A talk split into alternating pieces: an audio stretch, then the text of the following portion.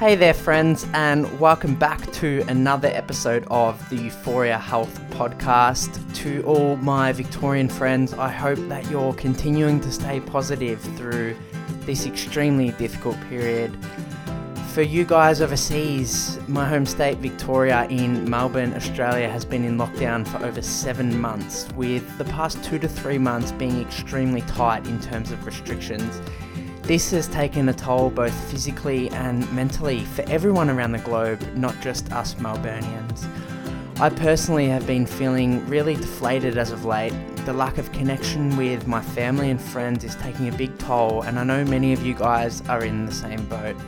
This is such a unique time that, you know, we've never faced before in our life, but Looking post lockdown and post COVID, we have the ability to rewrite the script for what our life looks like post lockdown. I pose the challenge to you and the question to you guys what have you learnt from this challenging year that you'll implement post lockdown?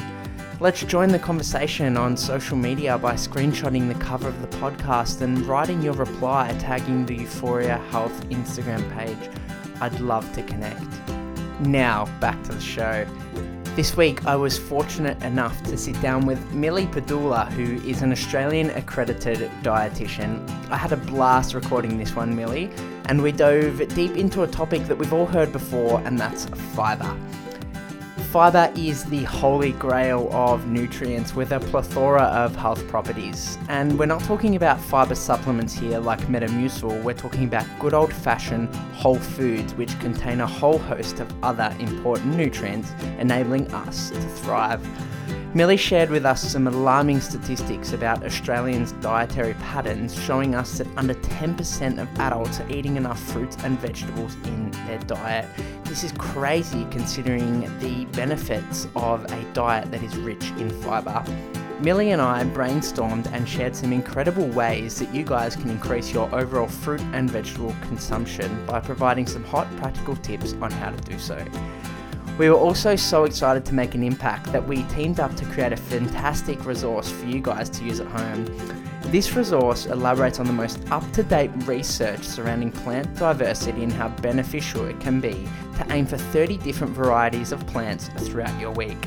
This challenge is both fun and exciting, and I'd love to see you guys share the resource far and wide. Create a little challenge in your household or with a friend to see who hits 30 different types of plants in your week. When we're talking about plants here, guys, plants like fruits and vegetables, all plants, nuts and seeds are all plants, whole grains are all plants. So, both myself and Millie's goal here is to increase our overall fruit and vegetable consumption, period. And this is a great place to start. Millie, thank you for sharing your wisdom during today's episode. I had an absolute blast. Don't forget to let Millie and I know what you thought of the show or what you're thinking of the resource and how you're incorporating it into your lifestyle. We'd love to hear from you and we'd love to connect. Well, that's enough for me, friends. I'll see you on the other side. Millie Padula, welcome to the Weekly Dose of Euphoria podcast. Thanks, Matt. Thanks for having me. I'm so glad I got your last name pronounced right. We were just chatting before and I got it first go, so I'm glad that that translated once I pressed record. You did. And like I said, one of the very few to actually get it correct. So well done on that front. yeah, my listeners would know I do have a track record of um, mispronouncing people's surnames. So we're off to a really, really good start. off to a cracker already. Millie, I'm absolutely immersed with everything that you're doing in the whole food nutrition space. And i think you're spreading such a really really important message through through this day and age encouraging people to really take control of their own health and, and start looking inwards at their own lifestyle and what factors can contribute to the presence of disease. I'm super super pumped to get into that but let's bring it back right to the beginning for the listeners at home and talk to us a little bit about what life was like for millie growing up Oh, good question. I've never been asked that before, so um, I haven't yeah had much much time to think about that. But for me, you know, I was so lucky to grow up in a really supportive family and have a really, really, um, I guess I'd call it a, a, beautiful upbringing. And I was so fortunate and so privileged to grow up um, with parents who always had my best interests at heart and were always supporting me to do what I wanted and to follow my dreams. And I've always been very much interested in nutrition and health. And I played a lot of sport when I was younger. So I think that's really where my love for um, healthy living and, and pursuing a career as such around healthy lifestyles uh, initiated from. So I grew up with a brother and a sister. Um, food was again like i sort of mentioned very central to our upbringing. My dad's italian so you can hence the last name but i think you could sort of imagine what um, you know meal times were like and what our family environment was like. It was always about food. When's our next meal? What are we having? What are we cooking? What are the flavors doing? So yeah look at the looking back at my upbringing i've been um, super super fortunate and i couldn't speak highly enough of the the life i've had yeah, I uh, definitely can resonate with the Italian background at upbringing, and everything was surrounded by food. We always had to pair that with something, and you could never have a conversation without talking about food. So I can definitely relate exactly. that. Yeah, we sort of joke about now with my with my mum and dad that when we wake up, the first thing they they say to us, or you know, that they used to say to us was, "What are we having for dinner?" And it's like six thirty in the morning. It's always thinking about that next meal, which is quite funny. Yeah, I can definitely relate. Even now in my um in my adult years as well, me and my girlfriend will plan what we're having for dinner on Friday night, like the Sunday the week before. So yeah, food yeah. is always at the center of the conversation, which I think is a really really good trait to have. Putting like your nutrition and placing a high value on that is really really important. And I think it just shows that you really care about the things that are going into your body. Would you agree? 100%. And I also think it's important to view food more than just what it is in terms of fuel and calories and macronutrients. And it is all about bringing people together. And like we were saying, both of us coming from Italian families, it's about tradition and culture and um, all of those wonderful things that often get uh, sort of left behind, you know, when we talk about nourishment and, and food and what it can do for us. Yeah, definitely. And I guess somewhere along the lines, we've oversimplified the whole nutrition realm and we've started looking at, at food as simply just calories in and calories out. And we've lost that, you know, emotional aspect that we do and the connection aspect that we get from um, eating and immersing ourselves in different cultures and, and the foods they have to bring, which I think is so valuable. And I'd, I'd love for the general population to start placing more of an importance on that because it's definitely part of um, part of you know my upbringing. I absolutely love that. Look back on those years and, and just really thrived in those times. Yeah, I couldn't agree more. And it's something I work on a lot with my clients as well is yes, it's important to prioritize nutrition and nourish, nourishment in terms of, you know, health and, and disease prevention and all of those sorts of things. But your relationship with food is just as important. So, you know, how do you see food? Do you feel guilty when you eat food? Are you enjoying certain foods? Is food more than numbers and, and calories to you? So I'm glad that, um, yeah, you sort of agree with me there and, and you can see the importance of um, viewing food for sort of all, all, all that it can be and in all its forms. Yeah, definitely. I could not agree more. I love where this conversation is heading already. Now, Melly, we're going to take a little bit of a detour and talk about some specifics of food and break it down a little bit. And I'm sure people at home would have heard the word fiber thrown around before. And it is such an an important nutrient that we absorb from you know whole foods um, in particular fruits and vegetables but the key word there is whole foods. So foods in their original form. For people at home that you know have heard of fiber but don't really know what it is would you be able to explain what that is and where it's found of course, yeah. Fiber is one of my favorite topics to talk about. All you have to do is ask my partner, and every time we talk about a meal, um, he'll go, "Oh, you know, Mel, do you reckon this is a good thing to have for dinner?" And I'm like, "Well, you know, we could add a little bit more fiber in there." Um, but look, essentially, fiber is and the indigestible part of plant food. So that's its really scientific, sort of um, less glamorous definition. But what I love about fiber is what it can do for our body. So its main role is to keep our digestive systems nice and healthy and to keep um, again our, our bowels regular so too much information but that's why as dietitians we're always talking about let's get in more fiber let's keep our gut nice and regular and let's allow those gut bugs essentially to thrive. So, fiber is found in fruits and vegetables, which I'm sure a lot of us are familiar with, but also in whole grains and nuts, seeds, and legumes as well. So, chickpeas, lentils, all of those wonderful pulses. Um, and it, it is a type of carb- carbohydrate. So, a lot of people, I guess, would negatively um, have a bit of a negative connotation with carbohydrates, but I guess it's one of the main reasons that I don't ever advise for people to cut out carbohydrates or follow low carbohydrate or keto diets, is because they will be missing out on fiber, which is such um, an important aspect of our diet. So there's three different types of fiber.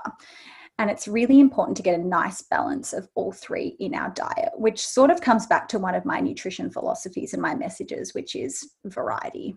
So, the more variety, the better. And if you're getting a variety of those different plant foods that I mentioned before, you definitely will be consuming all of these different fibers that I'm about to talk about. So you have your soluble fiber, and this type of fiber dissolves in water to form a gel essentially in your digestive tract. So this slows down how quickly food moves through our digestive system.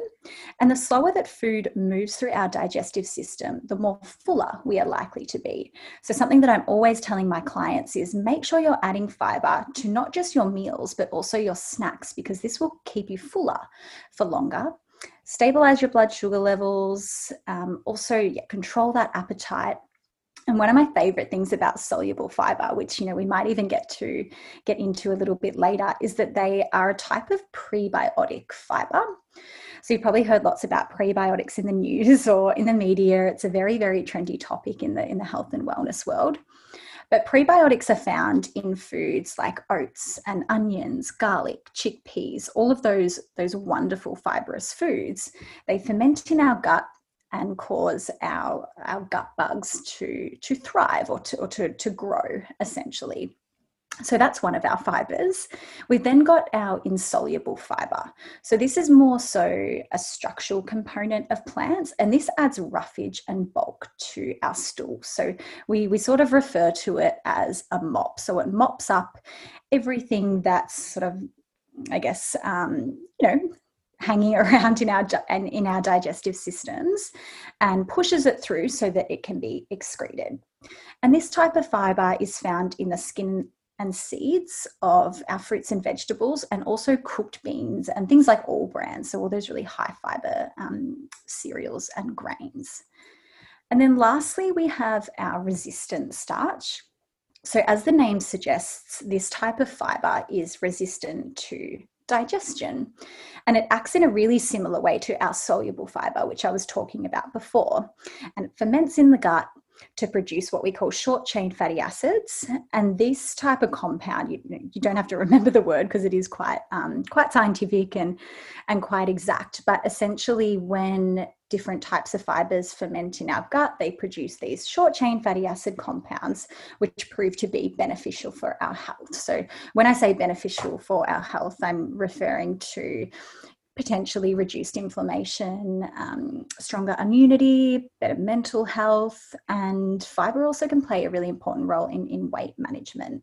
So that's the, the, the fiber in a nutshell. It's quite a lot to get your head around, but all you really have to remember is the, the more variety of plant foods that you are eating every single day, the better. And there's one of my favorite facts, which I tell everyone, is that if you aim to eat 30 different types of fiber, every single week, you will structurally change your um, digestive system in terms of the type of bacteria that are living in there. So that's, yeah, one of my favorite um, tips and tricks and something that I get a lot of my clients to try and implement. Millie, I absolutely love that definition there. And, and I really love your summary there that we don't have to necessarily worry about the if you're just the average person, don't have to necessarily worry about soluble, insoluble, resistant starch. We just have to worry about variety. And I think that's such a great point and a really, really useful and practical tip that we can all adopt. Yeah, exactly. I agree. And it's it's um something fun as well in, in terms of experimenting with different types of fruits and vegetables and, and play around with your cooking. Um, try a few different meals and and you'll be surprised what um, you actually you know what you actually enjoy and sometimes it's um, not what we expect Yeah, definitely. It's interesting that you mentioned that word fun. I'm taking a little bit of a detour on this. My personal training philosophy is always incorporating fun and I try to incorporate games into into fitness to try and get people steering away from that sort of oh fitness, you know, damn it, have to do burpees component to, you know, posing a challenge and incorporating fun. And when when you're having fun you're not thinking about anything else. That's the reality of it. So incorporating fun into our lifestyle in particular breaking it down further and talking about fun with nutrition fun with exercise it really really in, makes an enjoyable component and it gets you talking in a positive way about the things that you know can easily be spoken about negatively yeah, I couldn't agree with you more. As soon as you lose the fun and enjoyment, it becomes a chore and a task. And a question that I get all the time is how do I make my healthy habits sustainable? And I say, you, you know, you have to enjoy them. You have to have fun with it. Otherwise, you'll throw the towel in, you you'll go back to uh, you know essentially where you were and you won't have achieved anything because it's all been too serious and and you haven't allowed yourself to to enjoy life and and health for what it is. Love that millie and i know we're going to elaborate that on that later in the podcast as well. I'm not sure if you've personally read this book or not by dr will bulsiewicz fiber fueled have you read that before millie I haven't. I haven't even heard of it, but it sounds like one I'll need to add to my list. Definitely get your hands on it. I'm completely immersed in it at the moment. And Dr. Will Bulsiewicz, he's a gastroenterologist in the US, and he's praising fiber for and giving it all the recognition that it needs. And he, he's compromised his book and he's um, analyzed all of these different journal articles and, and all of his obviously personal expertise and he's put it in a book format. And it is so easy to read. It is really fun. It's exciting and it explains the process of uh, explains how important fiber is. Very, very easy to read, guys. So if you haven't got it, get your hands on that. And Millie, I would highly recommend. It speaks about everything that we've just touched on, but but in depth, and it shows the correlation between you know lack of fiber consumption and the presence of varied chronic disease and things like that. So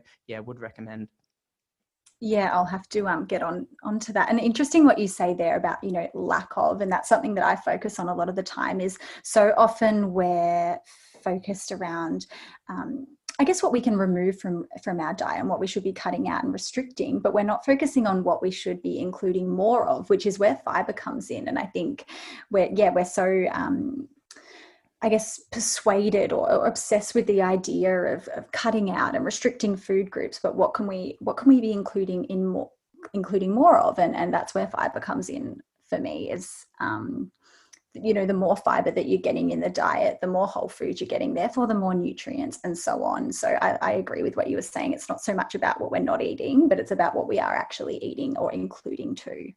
Yeah love it.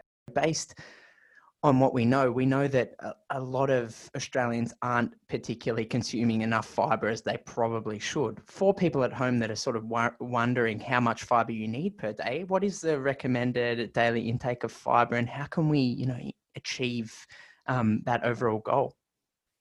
Yeah, really good question. In terms of the statistics, only 7% of the Australian population are actually eating enough vegetables. So, not doing so well there.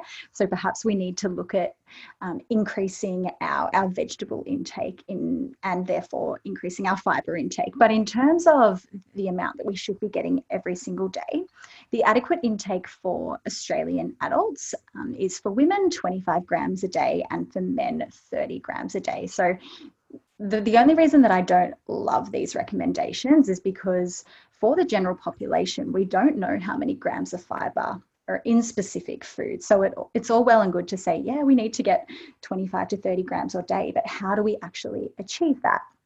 And just before I get into a few tips and tricks on how you can look at uh, increasing the fiber in your diet every single day, I just wanted to reiterate that there is no sort of upper limit in terms of fiber. So there's some new research coming out now that says you can consume, you know, up to 50, 60, even 70 grams, depending on who you are.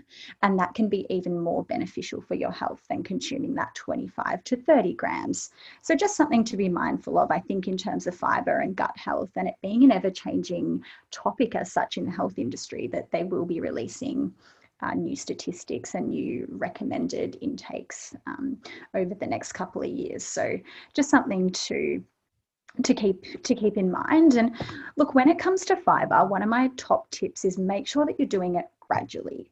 So if you follow a really low fiber diet at the moment and by low fiber i mean not eating enough fruits and vegetables or choosing refined carbohydrates not including things like lentils and chickpeas and beans in your in your diet every single day if you swap to a really, really high fiber diet where you are including those things regularly, that can cause a little bit of havoc and shock for your digestive system. So, the first place to start is gradual.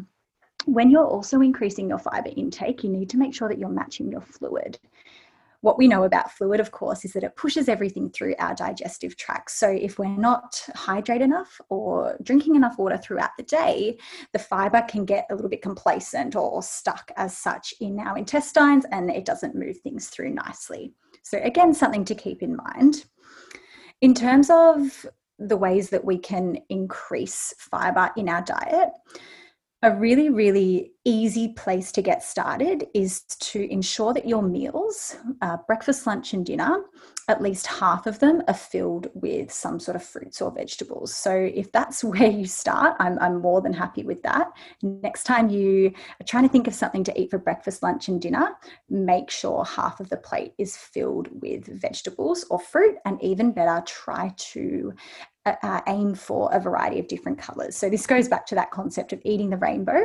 And the more different colors that you consume on a daily basis, the more nutrients you will be getting as well. So, we can go into um, a few tips and tricks on how to increase fiber if you like.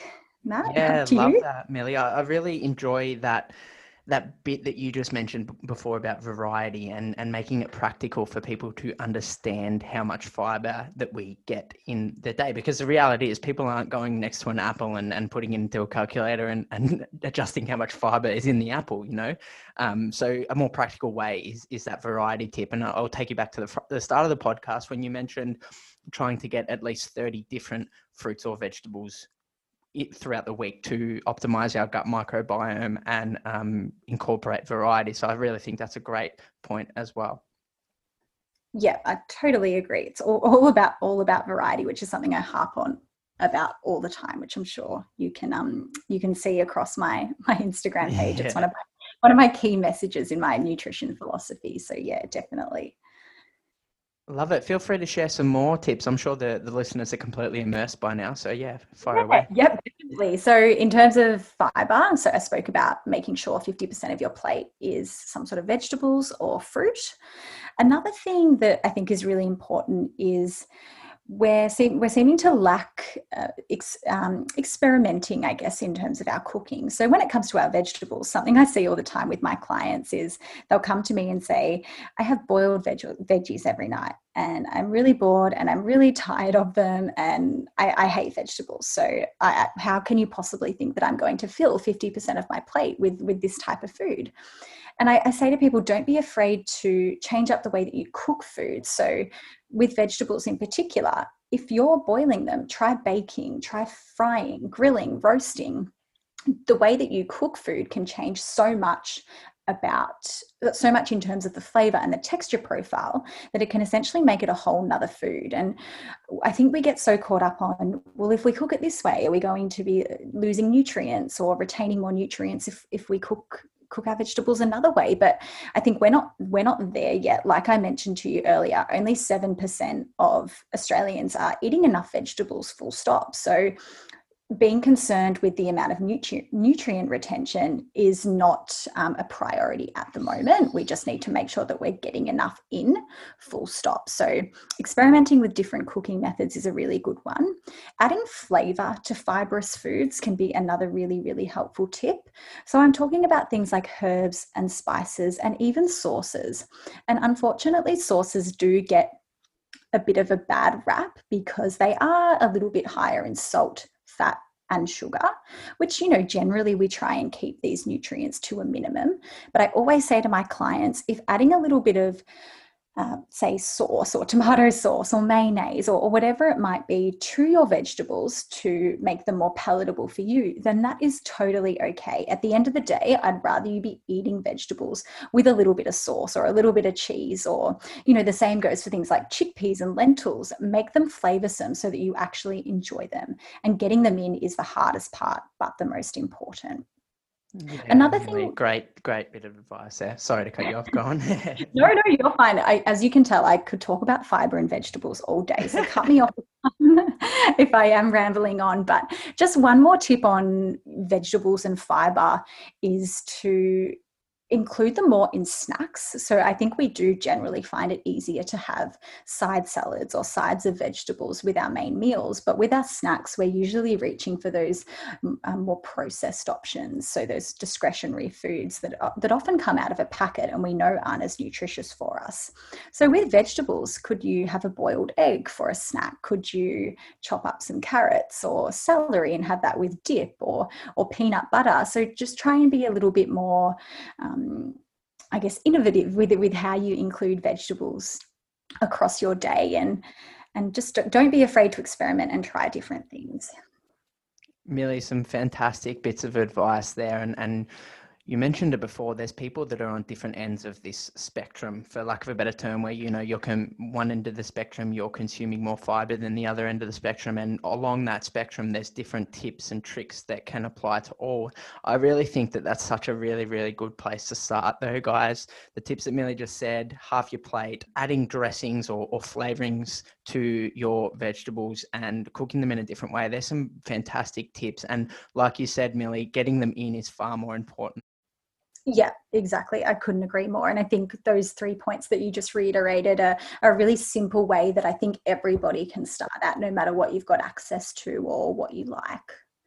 I'd love to. I love to do this for the listeners at home, and paint like a little scenario picture so people can truly grasp the information we're doing. So Millie, someone's, you know, filled with enthusiasm. They've, you know, listened to this podcast and they're super excited to go to the supermarket and get some more fiber into their diet, which I hope that's what's going to happen to majority of the population.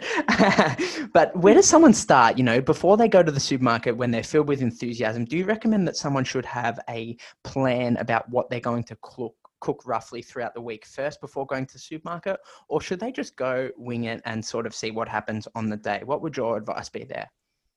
Good question. I think speaking from experience, in times where I have winged it myself, it never ends well. So, going in with a plan is is really important and a, a, good place to start. So, what I like to do, and something that I recommend to a lot of my clients, is to make a list at the start of the week. So, think about what type of meals you you would like to have, and this is um I guess a bit a bit more of a personal opinion coming through, but I don't meal plan or prep just because I, I really enjoy cooking and I really enjoy being creative and coming up with meals on the spot with what I've got in the fridge. But I also appreciate that not everybody loves cooking as much as I do. So I think preparing um, preparing a list and thinking about what types of meals you're going to have for the week, writing down the ingredients that you need and going with that list is an excellent place to start. So it doesn't necessarily have to be, okay, I'm going to have chicken curry with this amount of vegetables. And then the next night we're going to have lentil bolognese, but just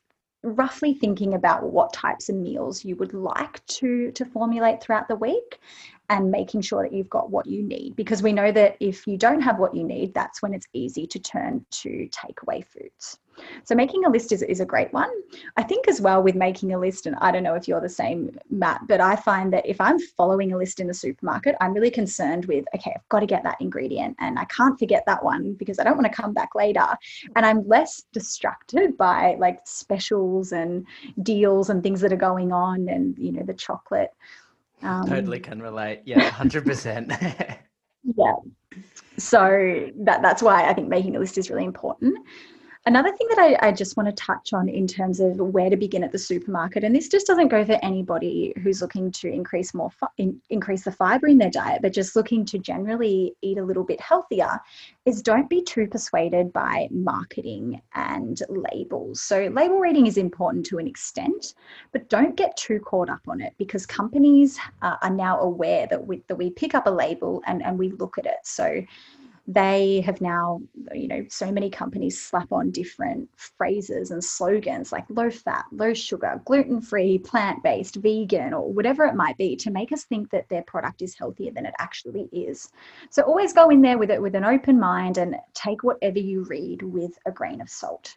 So just um, I, am really passionate about marketing terms and companies persuading us uh, to believe that their products are healthier than they are. And I, I don't know why or, or, where that comes from, but I think nutrition is confusing enough for most of us. So we don't need to be um, manipulated by by food companies or the food industry and, and who, who make it even harder for us. So uh, another another really good tip is um, you know stick to to whole foods where you can so something that i hear a lot is um again yeah stick to the to the perimeters of the of the supermarket and i agree with that to a certain extent but i also think there are a lot of valuable and really nutritious foods that you can find in the middle aisles. So things like tinned chickpeas lentils noodles pastas whole grain bread they're all really really wonderful foods um, that you cannot find on the perimeter. So don't be afraid to to go down the middle aisles and and see what you can find. And at the end of the day, you need to fill your pantry with pantry staples so that you have things on hand for when you do need to create a meal really quickly, or perhaps you've come home from work and, and you don't have time to put together something super glamorous. At least you know you've got some nutritious staples in there that you can use. So, a few of my tips um, for where to where to begin at the supermarket. Again, I could go on all day about this, so feel free to jump in uh, if you want to move into. no, love it.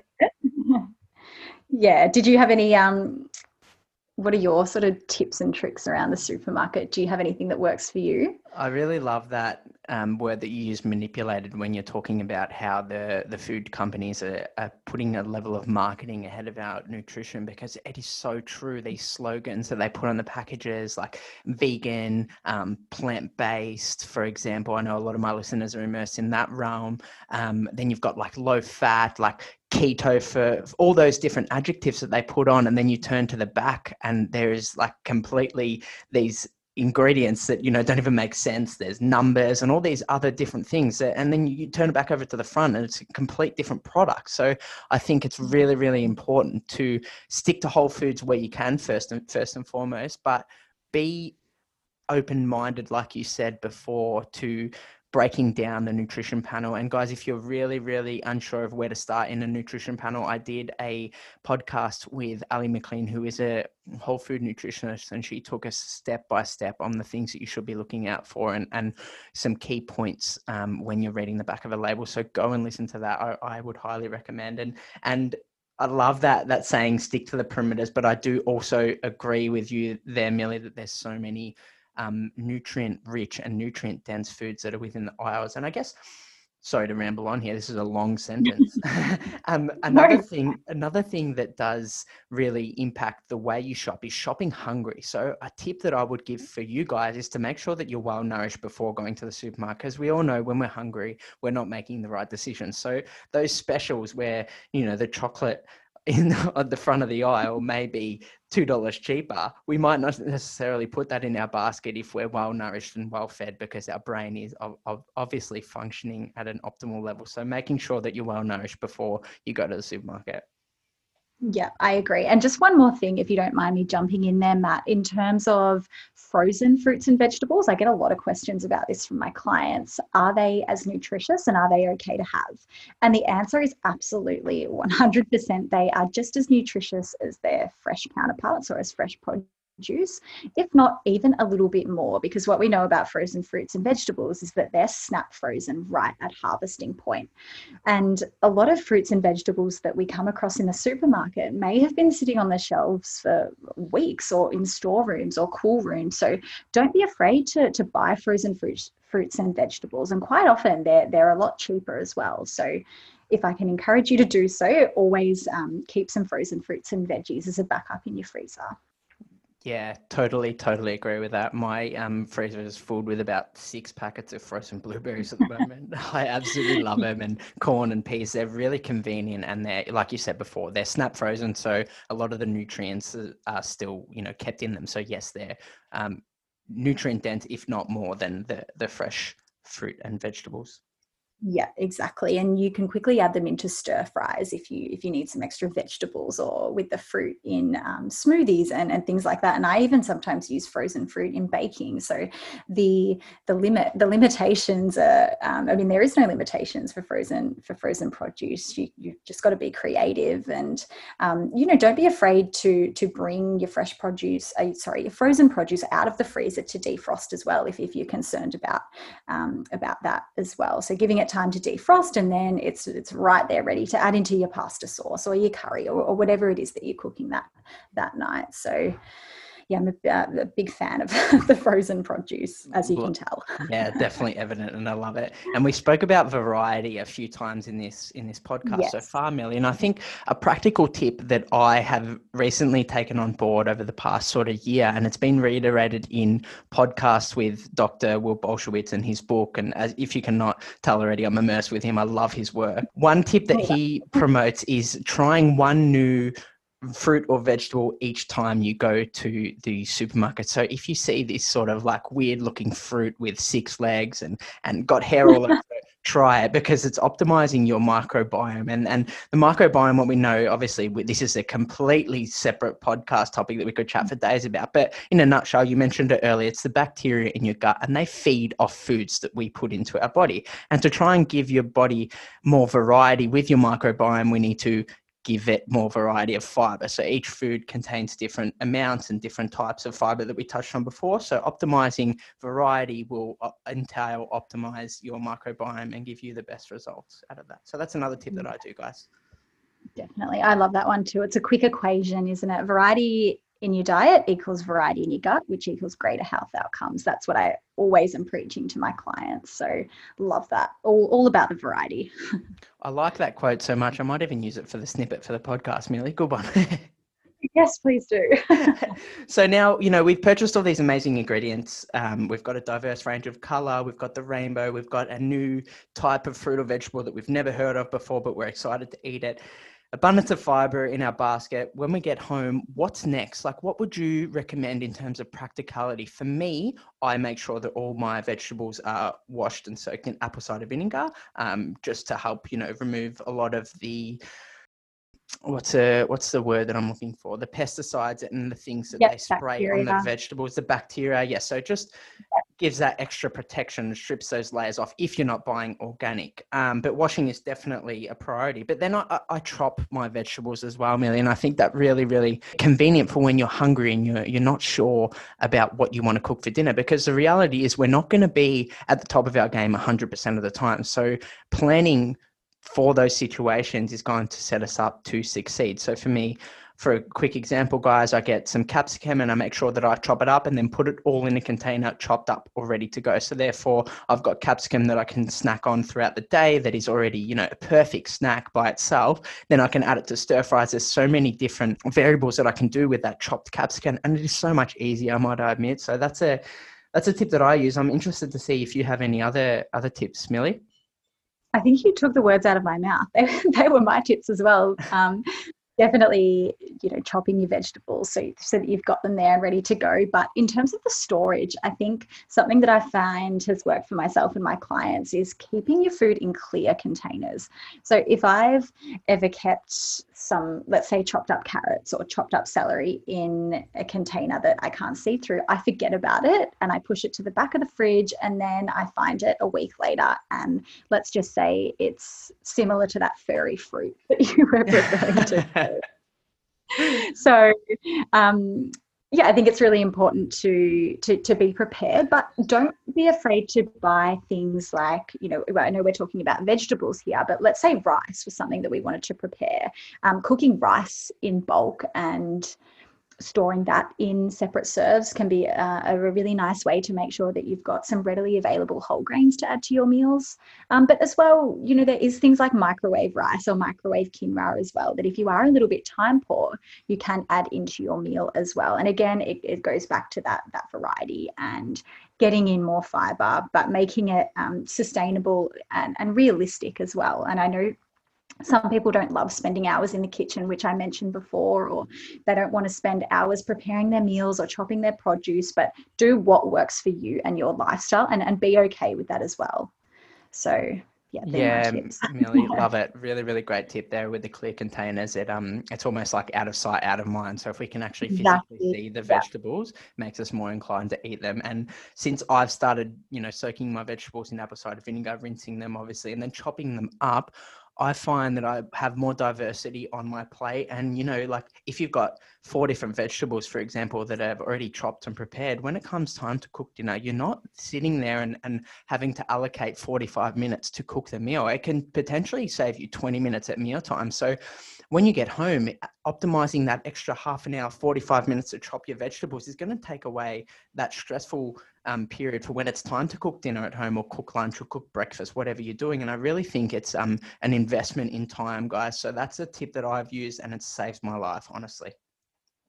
I do agree with that. And I think while you're in the swing of things, you know, when you've been to the supermarket, you've got your bags, you're, you're already in the motion of, of your daily activities, do it there and then where, you know, when you sit down, you put the TV on, you make, you make yourself a coffee or a cup of tea, it, it's that little bit harder to get up and, and find that motivation to, to put together a healthy meal. So I really like that of getting it done quickly and then it will save you time and potentially, um, you know, a takeaway meal later down the track. So really important.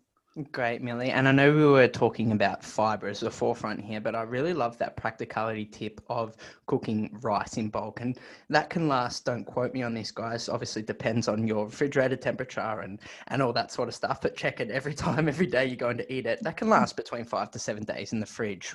Yeah, it, definitely. And you can freeze freeze these portions as well. Definitely. So, yes. Millie, I'm not sure if you've done this tip before, but it's with potatoes to maximize time. You know, when you're roasting potatoes, you've got to chop them. Sometimes you peel the skin if they're not washed and, and all that sort of yeah. stuff. It can end up taking 45 minutes. So, a little tip that I do is I get the already washed potatoes, wash them again. As we all know, I'm a bit pedantic about getting all those pesticides off the, off the vegetables. You just you don't know what's floating around in the air. definitely, definitely. And then I grab my potatoes. Obviously, the oven's already preheated, and I put holes in it with a fork. So obviously, when you're cooking it in the oven, the heat goes inside the potato. It has been a lifesaver for me. It takes about half an hour. You can cook the whole bag at once, and then you've got potatoes in the fridge that can last you for when you know you're stressed out at mealtime. So guys, fork in the potato after you've washed them, chuck them in the oven for half an hour. Obviously, monitor them um, when they get a little bit soft. They're a fantastic, easy, convenient way to get your good source of carbohydrates in.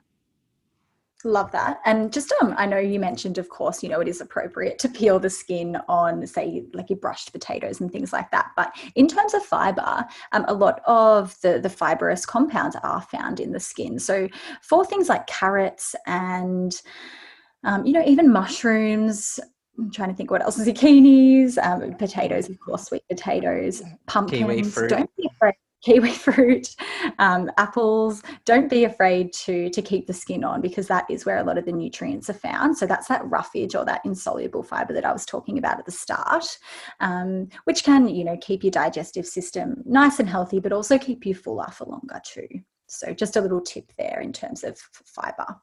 Love it, Millie. And we've spoken about all these great, useful, practical tips. I think the listeners will be jotting these down as we go. But another one that I think is really, really practical as well is incorporating more vegetables into our main portions already. For me, I don't know about you, for me, it's not a meal unless there's, you know, two or three, even four different types of vegetables in there that I try to incorporate in my lifestyle. But that's how I try and get as much fiber into my diet. And I do things like, making smoothies with um, spinach and peas in there so it already is blitzed up and you know you're already getting those those cups or those servings of fiber without you even realizing it. I think that's a great tip. So guys just quickly the recipe that i use is one cup of soy milk almond milk water if you like that. Uh, i use a handful of spinach or kale depending. That's my little green recipe. I get half a cup of berries or maybe even banana um, if you're wanting a different flavor. I'll add a scoop of protein powder that is um, plant based. It is not essential. That's just what I do just for taste.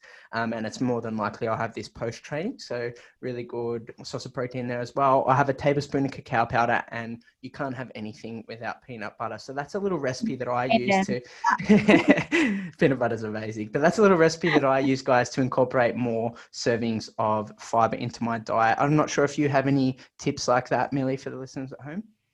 Yeah, really good one. I actually had written down the smoothie one because I'm sure you can vouch for this, Matt. But things like kale and even peas and spinach are tasteless when you mm. mix them with um, a sweeter food like a, like a banana or a berry. So even things like zucchini and avocado can be a really nice way to add some extra fiber into smoothies as well, um, and are often tasteless. So as as much as the color, which I'm sure you can agree with, might not be the most appealing, you you can't taste um, all that green goodness as such. So definitely um, agree with that one.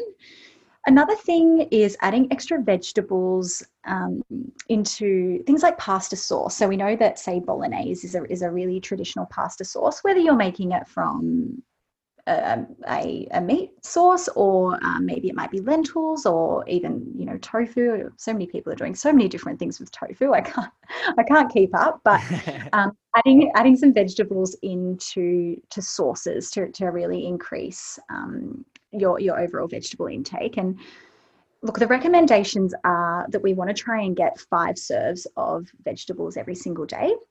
That's what the australian guidelines are suggesting. So for us that's one cup of um, salad vegetables or half a cup of cooked vegetables. So that's what one serve is. So I always think, you know, when I'm making my meals, breakfast, lunch, and dinner, how can I add at least one serve in, whether it be that full cup of salad vegetables or half a cup of, of cooked vegetables. So the smoothies is a good one, the sauce is another good one. Another thing is frittatas as well. So um, I, I, know we're talking a lot about plant based um, nutrition here, but you know, if anybody does make egg-based frittatas, hiding, I'm not hiding, but um, adding extra vegetables in there, that's that's another really good one. Um, trying to think think what else I've done. Um, I made I made an ice cream bar the other week, and this isn't talking about vegetables. This is more in terms of getting in more fruit, um, but it was based. It was made from frozen banana, peanut butter, and soaked cashews. And it was like this beautiful creamy ice cream that was obviously you know dairy free and completely plant based full of fiber and I was having it for dessert or even as an afternoon tea snack. And it was hard to believe that it was full of all of these wonderful, nutritious foods. Um, so, yeah, just being a bit experimental, I think, is probably my best tip. And um, don't be afraid to add fruits and vegetables in, into anything that you're making because chances are they, they'll, they'll, they'll make themselves work one way or another. Yeah, just, yeah. Definitely. Open your mind. definitely, Millie. And I, I just want to highlight that point that the reality is that we need to start incorporating more fiber into our diets, regardless if you're plant based or you're not. These are just the labels that we associate food with. I think the real target should be to incorporate more fiber, and these are really great practical tips, guys. So, if you're not from the plant based community and you're listening, this is an amazing resource for you guys to start incorporating those vegetables into your meals regardless of what you're cooking. And I think I'm a big, I'm really passionate about just getting people to eat more whole foods and more plants into their diet, regardless what they're doing, you know, 60% of the time. Let's make sure that we're incorporating these fruits and vegetables at the forefront and really showcasing how amazing they can be. Yeah, yeah, I agree. And it's hard with all the different labels now with, um, you know, high protein or vegan or plant based or, or, whatever it is that you're doing. But I think at the end, our nutrition goal for, for all of us is the exact same. And it's to get in more whole foods, get as much fiber, fruits, vegetables as we can. And we know that when we eat in this sort of um, I guess, dietary pattern, um, our health t- you know, takes care of itself. So, like you said, the mess, the main message is is the same for everyone. We're all trying to achieve the same thing at the at the end of the day, no matter what um, our diet or our our dietary patterns are labeled as. So, yeah, I really like that point there, and I completely agree. Millie, I've got another couple of recipes for you guys at home, a little tips and tricks for how to incorporate more vegetables. When I actually, there's probably three here that I just come, they just come to my head just then, as you mentioned the um the ice cream bars. It got me thinking about how I make desserts and how I bake cakes and things like that. We've yeah. all had a carrot cake that tastes amazing before, guys. So if we're looking for a great whole food recipe for a carrot cake, I add zucchini and I add corn into my carrot cake and it just you'll be surprised how much sweetness you can get from those two vegetables adding into that um, that cake itself it's just amazing the corn adds a nice little sweet bit of texture um, the zucchini is really moist so it helps bind it together and the carrot just speaks for itself so I know it sounds weird, but don't knock it till you've tried it. That's an amazing one that I do. Another one that snacking on vegetables as well. We mentioned that earlier in the podcast as well, Millie. And that's, you know, having your chopped carrots, your chopped celery, your chopped capsicum, making a little bit of a hummus or um, having, you know, some sort of dip to have it with. That's amazing snack there that's going to keep you fuller for longer and it's going to tie you over um, if that's sort of the break between your two main meals. So I really think that that's a great practical tip as well.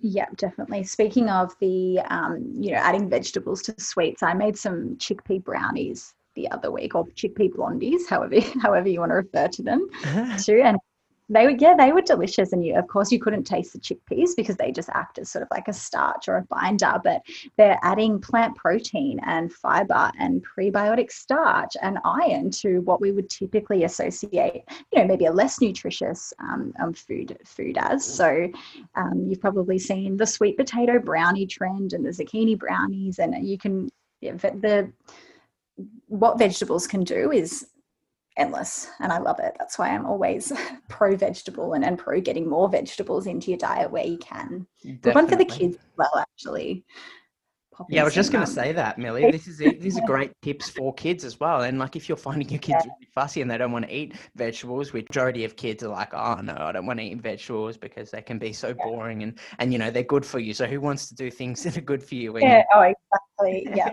so they're great little tips, especially disguising them in pasta.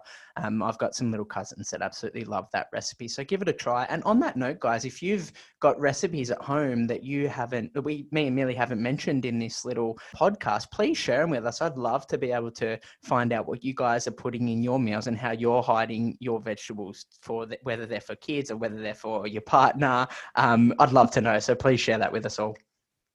Yeah, I agree. I'm always looking for new things that I can recommend to my clients as well. So I'll definitely be um, snooping around to, to find some of your recipes too. Yeah, love it. Now, Millie, a lot of my community would know that I'm much about sustainable habits and trying to create sustainability through everything that we do. And I really believe that these, you know, tips and tricks that we've spoken about will become habits and really make them sustainable and ingrain them in your daily routine and, and they're obviously benefiting your health and they're doing so many wonderful things for our body for our immune system for all the systems in our body and if we can start incorporating these as habits i really feel like that's one step closer to being you know one of the healthiest populations on the planet. Yeah definitely. Yeah. Did you want me to share some of my sustainable habits? Or how to how to keep habits sustainable? Love it. Let's open up this can of worms Beautiful. So there's four things that I like to look at, or four things that um, I advocate in terms of sustainable habits. So they have to be achievable, realistic, enjoyable, and practical. So it's no point going from zero to 100. You're not going to wake up on, mon- on Monday morning, which, you know, most of us have probably done before and say, I'm going to transform my life. I'm going to start implementing all these healthy habits and I'm going to be the healthiest I've ever been. You have to take small steps, small, achievable, um, steps as such. So instead of saying to yourself, I want to increase my water and I want to add more vegetables and I want to run five kilometers a day and I want to eat less chocolate or whatever it might be for you, set yourself one of those tasks. And once you've achieved that, once you've ticked it off, then move on to the next one. Because I don't know about you, Matt, but I see this a lot. Um, you know with people around me not even just my clients but family members and friends is they're they're trying to achieve everything at once and then it becomes overwhelming. They throw the towel in they feel like they've failed. They say oh this healthy lifestyle stuff is it's all too hard but it's just about doing what what works for you. And um, just i think taking a step back and, and getting back to basics and, and working on on one habit at a time. And we know that habits can take up to 28 days to or sorry, I guess um, lifestyle changes can take up to 28 days to to form into a habit. So it takes time, and health is it's it's not a this sounds so cliche but it's not a destination as such it, it's more a journey and you have to do what works for your lifestyle as well and if you've got kids you know going on a strict meal plan is probably not necessarily the way to go because it, it needs to um, be be viable and applicable for your family as well so don't just forget don't, don't just think about yourself but think about your environment and and who you're living with and what food you've got access to so I think they're all really, really important things to consider. One of my favorite, um, I guess, tips as such when it comes to sustainable habits is this concept called crowding. And I don't know if you've heard about it, Matt, but essentially it's just trying to crowd in more of the good foods and then the less nutritious or the, um, I don't want to say bad foods because I don't like using good and bad foods, but those foods that we would neg- that we would generally want to try and consume less of, um, it sort of pushes those out. So if we look at including more, you know, fruits and vegetables, or even if it's, you know, even if we're looking at hydration, if we look at crowding in more water, the soft drink or the coffee or the alcohol is going to be pushed out by that better habit. And it's yeah it's the same with fruits and vegetables. If we're crowding our plate with with vegetables the the processed um, or refined carbohydrates or the fatty cuts of meat are going to be pushed out. So i think it's just getting back to basics simplifying it. Don't overcomplicate it. Be be wary of who you're listening to as well on the media in the media um, and on you know instagram and facebook. Not everybody has a qualification when they're talking about healthy lifestyles so so just keep that in mind as well. And know that there is no quick fix. I think so many people come to me and are hoping for me to prescribe them some collagen powder or greens powder or weight loss shake to cure all of their health problems and solve all, all, of their worries. But the truth is, it just doesn't happen like that. And when I say to them, you need to set really small set small goals and, and, achieve those tick them off move on to the next one. It, it doesn't sound glamorous which is why i don't think many of us have it have it down pat. So i'd love to get your your thoughts if you if you agree with with that. I couldn't um, agree more that, there millie. That was, yeah. some really great tips. And and the reality is that long-term sustainable progress isn't sexy. So it doesn't appeal to exactly. a lot of people. And it's really really hard to be able to quantify some long-term sustainable goals. Like especially in nowadays society we're all looking for these glamorous sort of fast quick fixes and and you know amazing results in a short period of time with as least effort as possible. But creating those sustainable long-term goals is really going to benefit you more in the long time and it's going to help you you know transform your life and i love that cliche that you used that uh, health is not a destination it is a journey and you're never stopping on this journey. This journey is incredible and you're constantly evolving and adapting new um, bits of information and, and lifestyle hacks into your regime and i really really couldn't agree more with that and it translates a lot into the things that i'm doing within the fitness realm. I know we've all heard of these eight, six week, 12 week challenges where a lot of people give their all to the challenge for 12 weeks and then don't really learn how to make sustainable change and fall back into the same habits that they were doing 12 weeks earlier. Whereas I think the long term goal is more beneficial because along that way we are learning, we're adapting, and we're evolving, and we're changing our habits to be able to you know, make these habits last instead of just working for 12 weeks at a time, if that makes sense. Yeah, yeah, definitely. Funny you mentioned the challenges as well because I um I have a bit of a sensitive spot when it comes to talking about challenges because exactly what you said, I find that that's going against exactly everything that we've been talking about. And exercising, you know, three times a day and consuming 1200 calories isn't sustainable for anybody. And it, um, I guess those, those styles of, um, how would I call them? All those, you know, those lifestyle challenges that encourage really restrictive behaviors but they're often so restrictive that they're unachievable. And then when you return back to your normal life, you feel like you've failed. And then, exactly like you were saying, you get back on that challenge bandwagon, you drop the weight because you've been exercising excessively or, or eating really really minimal amounts and then again you go back um, i call it the challenge cycle and then you you know you go back to your normal way of eating you re-put on that weight and it, it just creates really really um, a really poor relationship between yourself and food and exercise so that was a mumble jumble of words there but um, i said what I was what I'm trying to get at is that that's why I don't agree with challenges because it goes against everything I believe in terms of setting yourself achievable and sustainable goals. Yeah, Millie, I could not agree more. And I've fallen into this challenge trap myself, and, and it really, you know, eats away at your whole lifestyle. And I guess you and I, we're not demonizing challenges because they're fantastic in the way that they get people moving, they get people motivated, they get people enthusiastic. But, you know, yes, yes. everyone's on a different spectrum, a different part of this long spectrum. And there's no use if you're down the bottom end of the spectrum and you're going from zero activity, poor nutrition to jump right to the top end of the spectrum, six training days a week, whole foods only. We need to work towards that and climb those sets of stairs. It, it's yeah it's a process guys and and like i know it's really really hard to market and make this sound sexy but you're going to mm-hmm. adapt and evolve along that way and you're going to learn so many different you know tips and tricks and really get more in tune with your body. And guys from personal experience i fell down this trap you know five years ago going through all this these weight loss crazes and then all these restrictive diets and overtraining. And the one thing that gave me clarity with everything that i'm doing you know made me be more successful in terms of my training output. Um, it made me mentally aware of how demonizing that was at the at the time. Um, and when I finally, you know, let the shackles free, for lack of a better term, and started to live in abundance, that was when I started to see the most of the most results.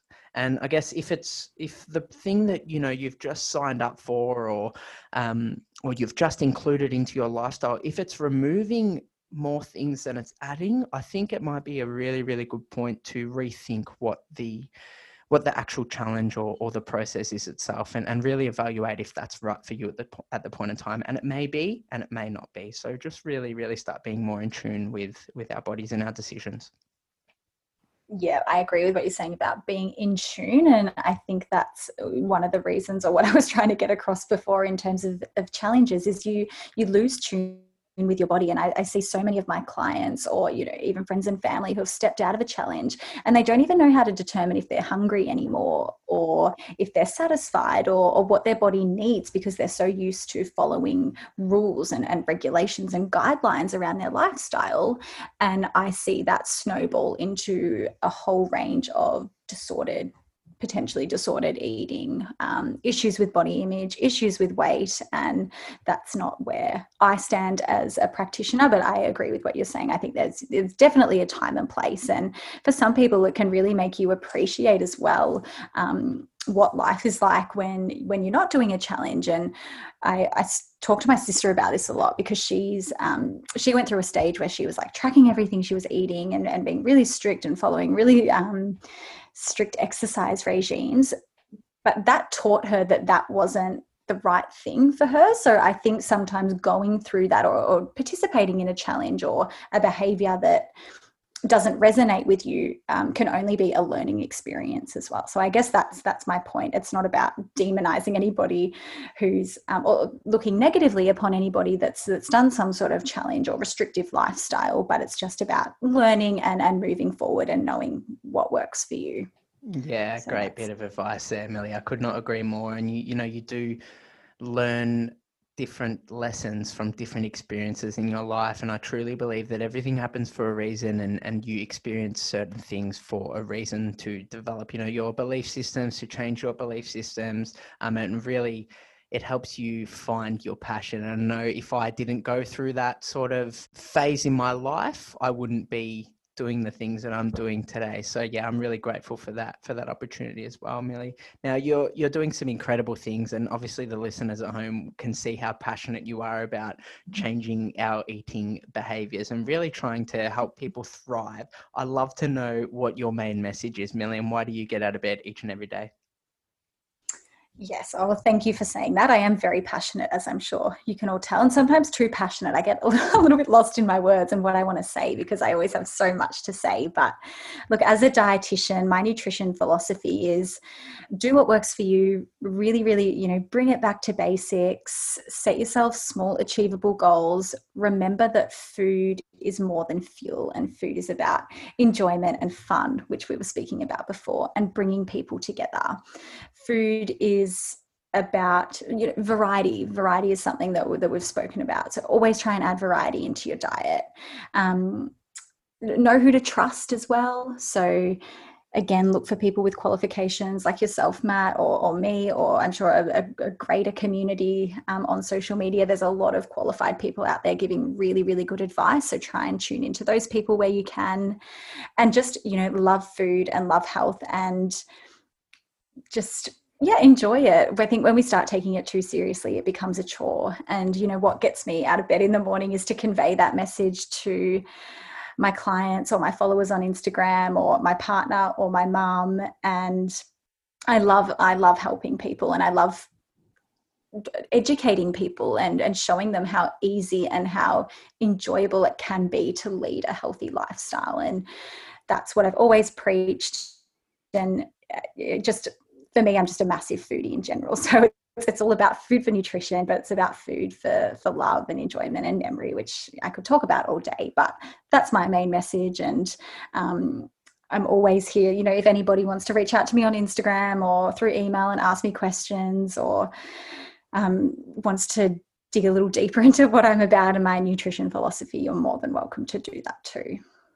Yeah, I'm sitting here with a grin on my face, Millie from the thing just said. I, I, completely agree, and and it's really hard going back into talking about how regulated the advice is in this field, nutrition and dietetics. It's quite hard, and the consumer is finds it really difficult to distinguish information that they see on their Facebook newsfeed from someone with no qualifications that may have your best interests at heart from someone that is yeah. actually qualified, which also does have your best interests at heart, but understands the body as a whole. So, guys, really, really important that you immerse yourself with some credible sources. And just because something worked for someone doesn't necessarily mean it worked for you. So, please go and get the right advice if you're experiencing you know any of these imbalances or things that you don't feel normal with your nutrition eating behaviors please reach out. Um, on that note millie where can people contact you if they resonated with anything that you said today yeah, of course. So my main platform is Instagram. That's where I spend a lot of my time educating and talking um, to my to my followers. So my Instagram handle is Dietitian Edition.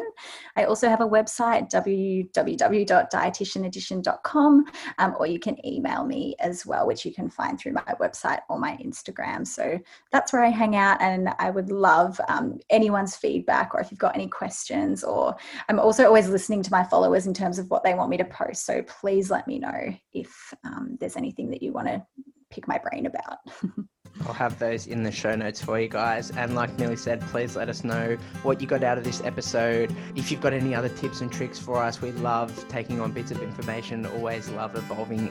So, yeah, please reach out. Millie, thank you so much for your time today. I've had a blast and I'm sure the listeners got a lot out of it. So, look forward to watching this space. Yeah, thanks, Matt. So welcome. Thanks so much for having me. Well, friends, what did you think of that one? I personally thought there were some cracking tips for anybody, no matter where you are on your health journey. I think this is a fantastic time for people to start looking inward at how they can prevent the presence of disease in their life, especially with COVID 19 and the challenges that that's possessed. I really think that this is a unique time for people to empower and educate themselves with the knowledge on how to live a long, fruitful life. As I mentioned in the introduction, guys, please let us know what you thought about the podcast and don't forget to take a screenshot of the cover and share it around, letting us know that you're listening. Also, guys, if you've got a spare moment and you want to support the show, head over to iTunes and leave a rating and review. It only takes a couple of seconds and it means the absolute world. Well, I hope you have a fantastic week. I look forward to hearing from you soon, and I shall see you next time on the You4ia Health podcast.